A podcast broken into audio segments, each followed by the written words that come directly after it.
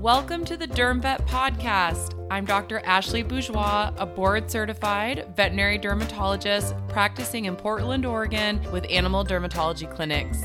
I'm also a mom of two, just trying to find the balance like everyone else. Let's learn to ditch the itch, cytology, everything, and make derm more fun than frustrating. So it's really fun to talk about what a lesion looks like. Is it ulcerated, crusty, edematous? It's also really important to think about the distribution of that lesion. Where is a lesion? Because sometimes that is overlooked and can be a really large part of helping us get to the diagnosis of a dermatologic disease. So, when you're first looking at a pet and examining them, hopefully from the nose to the tail and in the ears, and really getting a full look into what their skin is doing and not just zooming in on one particular lesion, think of a couple different things.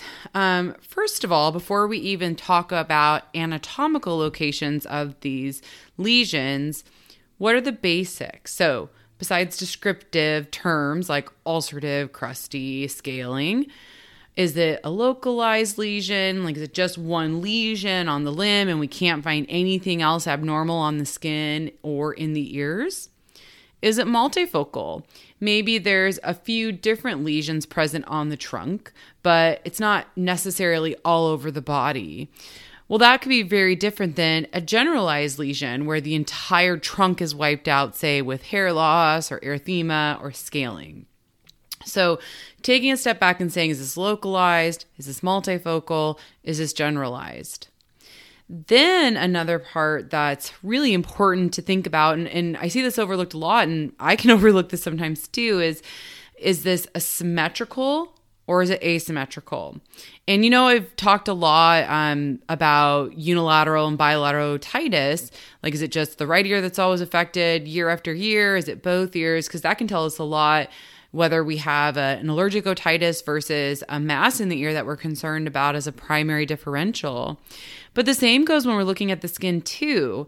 So if we notice something symmetrical, like it evenly affects both sides of the trunk, that might start to have us think of internal causes, things like endocrinopathies or an autoimmune disease if both of the front paws are symmetrically affected with erythema, then we are going to think of things like allergies, something that's an internal disease process that's just within the body.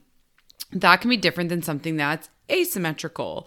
So if we only have, say, two areas on the right side of the trunk affected, well, infections are going to move up on our list, though infections obviously can kind of be widespread and, and become symmetrical as well.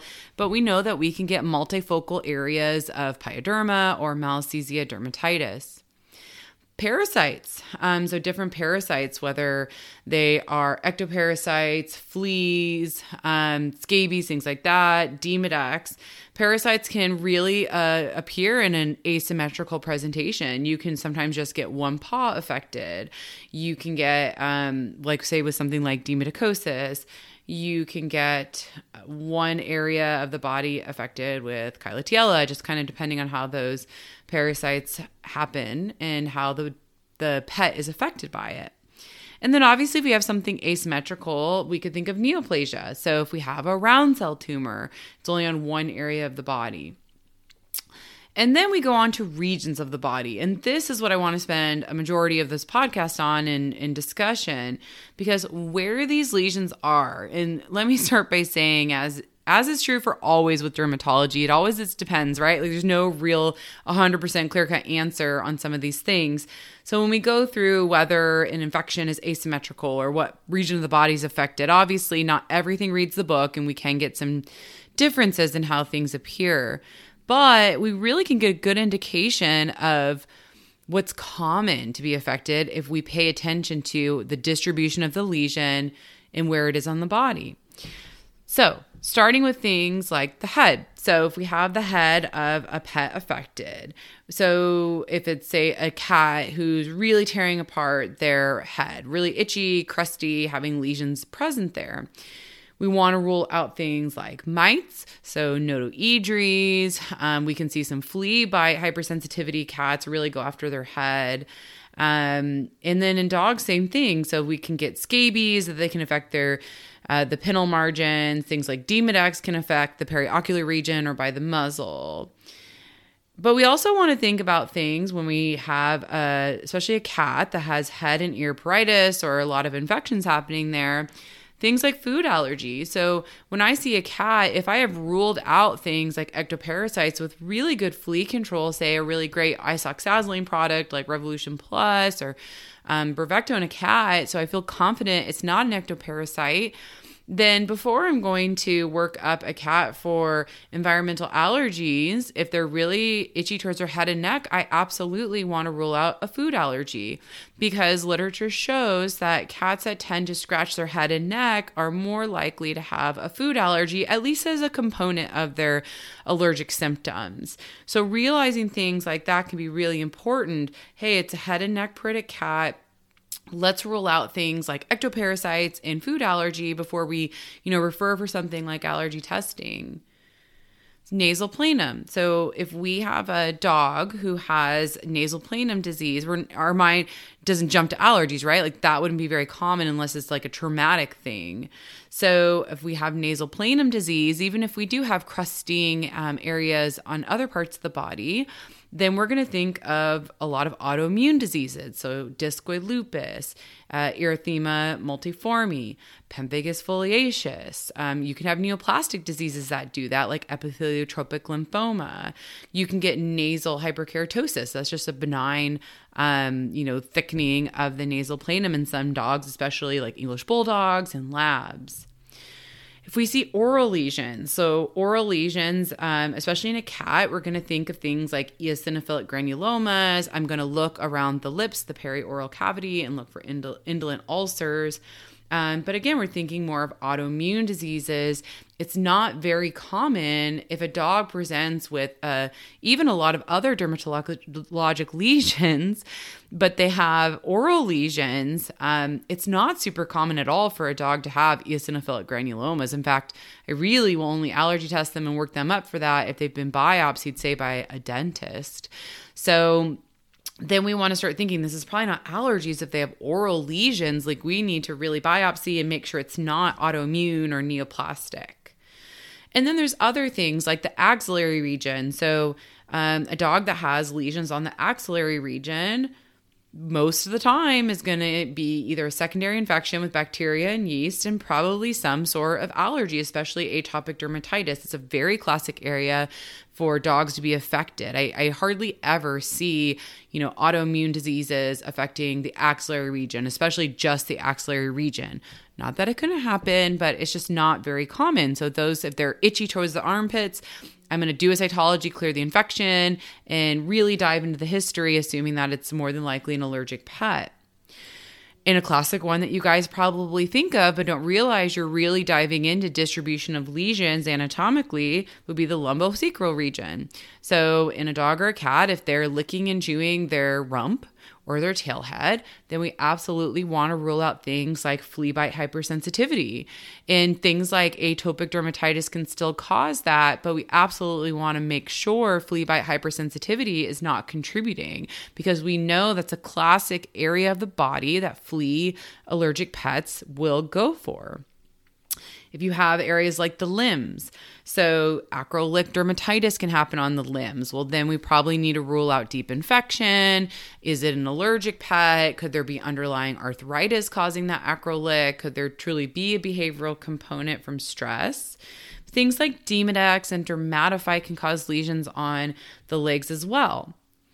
And then paws. Paws for me, it really depends um, when we talk about paws and, and claw folds it really depends on if it's a dog or a cat. You know, absolutely for dogs, atopic dermatitis, food allergy um, can cause a lot of paw licking and chewing. We can see Demodex cause a lot of problems around the paws, just secondary infection. But when I look at the paws of a dog, I'm also evaluating the paw pads because if the paw pads are really crusty or ulcerated or um, affected, That's not very common to happen with allergies, again, unless it's traumatic because they're chewing and licking so much. So then my mind's going to shift elsewhere. If I can't find infection and there's a really crusty paw pad, then I'm going to think that there's probably something else going on, like an autoimmune disease or a neoplastic disease similar it's kind of different in cats you know when we see claw fold disease in dogs it's very likely that it's related to a secondary infection from something like allergies but in cats if there's claw fold disease and there's purulent debris in that clawfold or paronychia it's basically in my mind pemphigus until proven otherwise. So I'm definitely doing a cytology. If there's infection, I'm treating it and monitoring the response to that treatment because if we don't respond, I'm really worried that there is something like pemphigus there and that we need to go biopsy in that area. So you want to start getting your mind shifting. And to be honest, you guys probably already do this a lot. Again, if I asked you, okay, a dog's chewing their their rump and their tail head, you would probably think of flea allergy. Um, if you have a pet has nasal planum disease, you should be thinking that that's probably not in the allergy category. That's probably an autoimmune or neoplastic category. But you want to be doing that for general things too, like if the axillary region's affected, um, if there's one side of the body affected compared to if the entire trunk is affected. This isn't always um, completely diagnostic, but it can guide you into what to do next. You know, is it worth um, doing a biopsy before you allergy test because it doesn't quite fit the picture of a typical allergy dog. The history and the distribution doesn't really quite get you there. And I have biopsy dogs who have allergies, like they're so extreme. It doesn't look like a classic allergy dog. I can't find infection on cytology, um, and it'll come back uh, suggestive of allergies. And that at least guides me on the appropriate path. But I don't want to overlook something or send a pet to allergy testing if it's not classic for allergies because we could be overlooking something like pemphigus or neoplastic disease. So, the things I want you to be thinking about besides what a lesion looks like is it localized, multifocal, generalized? Is it symmetrical or asymmetrical wherever it is on the body? And then what region of the body is affected? If you see paws affected, are the paw pads affected? If you see the skin around the perioral cavity affected and the pet's rubbing their mouth a lot, well, is the nasal planum affected too? Or is it not? Are the ears affected and maybe it's an allergic otitis and they're kind of rubbing their head on the ground because of that um, that pruritus. So these are kind of the things that start going through a, a, mind of a dermatologist when we're looking at things, because certain things are not classic or don't fit, and that can really help us to know if we should biopsy versus you know start them on allergy therapy. And they're not always straightforward, and sometimes you have to do things like clear infection first, um, or like I said, biopsy a case because you're just making sure it's not something that's abnormal because they don't fit the classic picture. So I really hope that that's helpful. Just getting your mind thinking of the distribution of lesions will be extremely helpful in your workup of these dermatologic cases.